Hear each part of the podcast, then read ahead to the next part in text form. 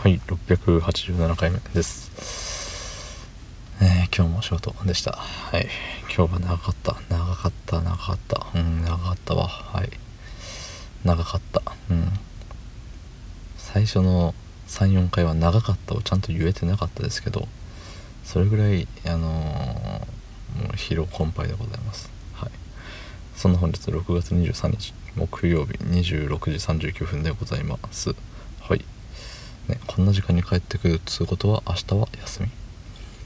明日休みなんだけど本当に休めるのかちょっと不安もありつつなんかね一瞬だけ職場に呼び出されそうな気がしてね無視してやろうかなって思ったりもするんですけど無視したら無視したでね次行った時にうおーってなるんでね。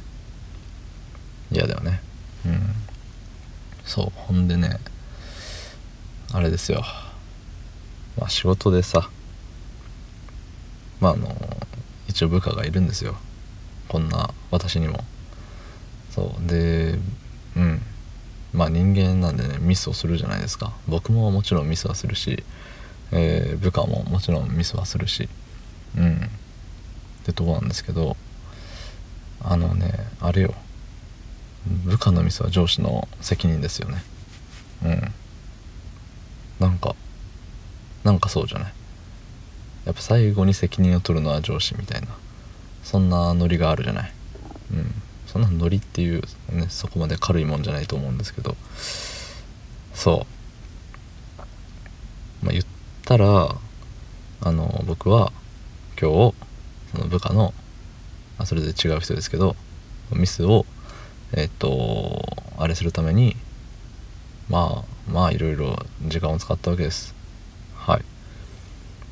ただじゃあなんでそのミスしたんだろうってなった時にいやこれはもしかしたらこうしたら僕が防げ僕がこういうことをしてたらちゃんと防げたんじゃないかっていうのがどんどん出てくるんですよ。うん。あ先にここを確認しとけばよかった。こう言っとけばよかった。うん先にこれやっとけば、ね、そもそもその可能性を潰しておけばよかったとかね。そうそうそう。まあ23出てきちゃうわけですよ。ね。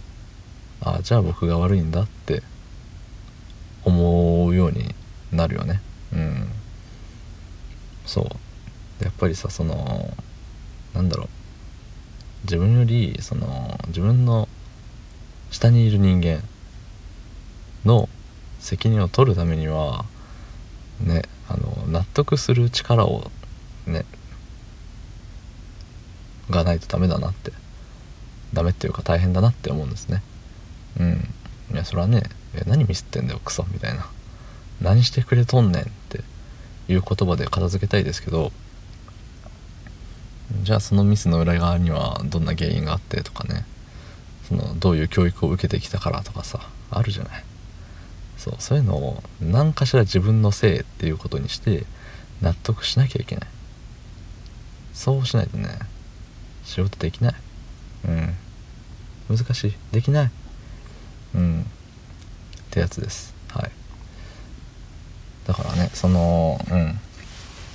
言った人のミスのせいでなんで俺がこんな目に遭わなきゃいけないんだってなるけどじゃあそういうこんな目に遭わなきゃいけないんだって思うんだったら思うんだったらねそのじゃあそうならないで済む方法があったんじゃないのっていうのを考えなきゃいけないと。で次からそれを僕がやってえっ、ー、と防いでいくと。なんかあれみたいですね。あの未来から来た人みたい。未来から来てねあの過去の自分を変えるためにみたいなさあるじゃない。あここでここでなんかこの学校に進学するって言ったから良くなかったみたいな。なんか例えが絶妙に分かんない。うん。まあそれはねなんか人生の分岐点でさ A の道じゃなくて B の道を選んだらよかったのにみたいなあるじゃん。